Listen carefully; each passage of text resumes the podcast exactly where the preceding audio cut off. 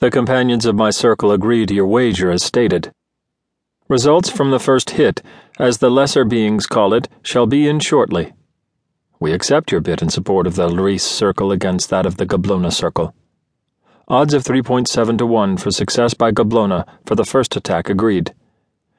Actually, I'm rather hoping that the intended strike is unsuccessful, since failure will mean an extended war game that will certainly prove to be most entertaining. Rituna, do remember, my brother, that things like this on the comlink or in writing could be most embarrassing. As overseers, we do have our reputations to think of, so in the future I suggest that all such transactions be, as the lesser creatures say, face to face. Peace be with all of you. Island of St. Helena, Longwood Estate, midnight, June 18th, 1820. It had been a bad day. Today of all days, always, was a bad day. Memories of other dates, though now bittersweet in their recollection, did not hold quite the same poignancy. How different it all would have been if that damnable Grouchy had only marched to the sound of the guns. It was all so clear now. He should have put Ney in charge of covering the Prussian advance. Ney would have come. Ney never would have lost the Prussians the way Grouchy did and Grouchy in Ney's place, Grouchy never would have charged so recklessly and thus wasted his cavalry. Five years ago today. Waterloo. The thought stirred him from a restless half sleep, the thought and the intermittent pain. He listened to the night noises. He could hear the sentry in the small garden outside the window.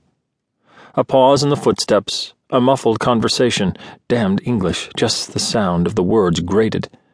There was a soft laugh, a girl's. Of course, she was resisting slightly, honor demanded it. Not much could happen. The sergeant of the guard would be by soon, but the rendezvous would be arranged for later. He smiled a bit.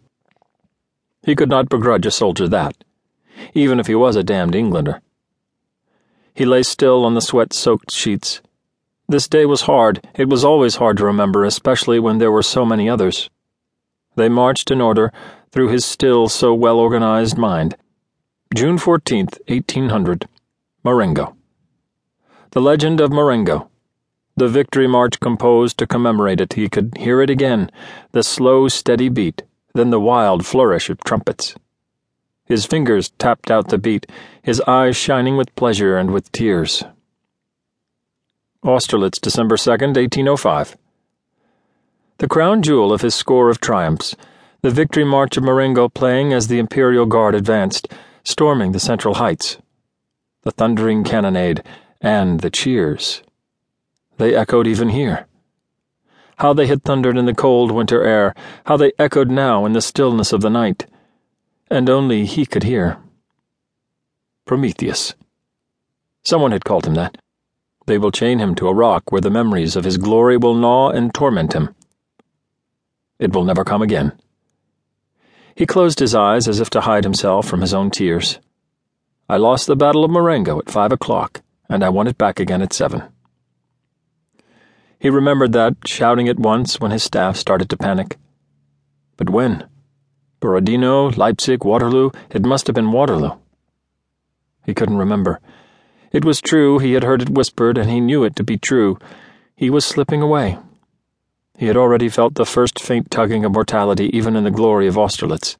A flash memory of what he had learned in school.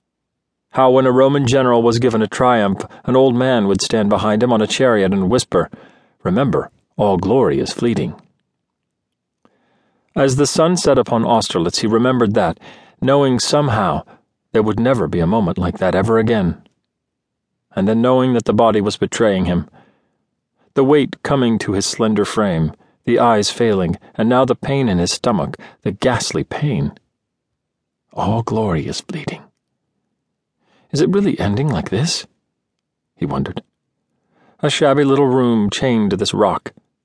He listened in the silence as if half expecting a voice to reply with a denial, a warrior angel to appear to take him from this, and again to be arrayed, to walk the field late at night, to sit with his old grumblers about the fire and speak of the coming victory that he had dreamed and they would now create. Was this the final fate? The victory march of Marengo. He could hear it again, and the cheering, the guard cheering on the fields of so many victories Vive l'Empereur! Vive l'Empereur!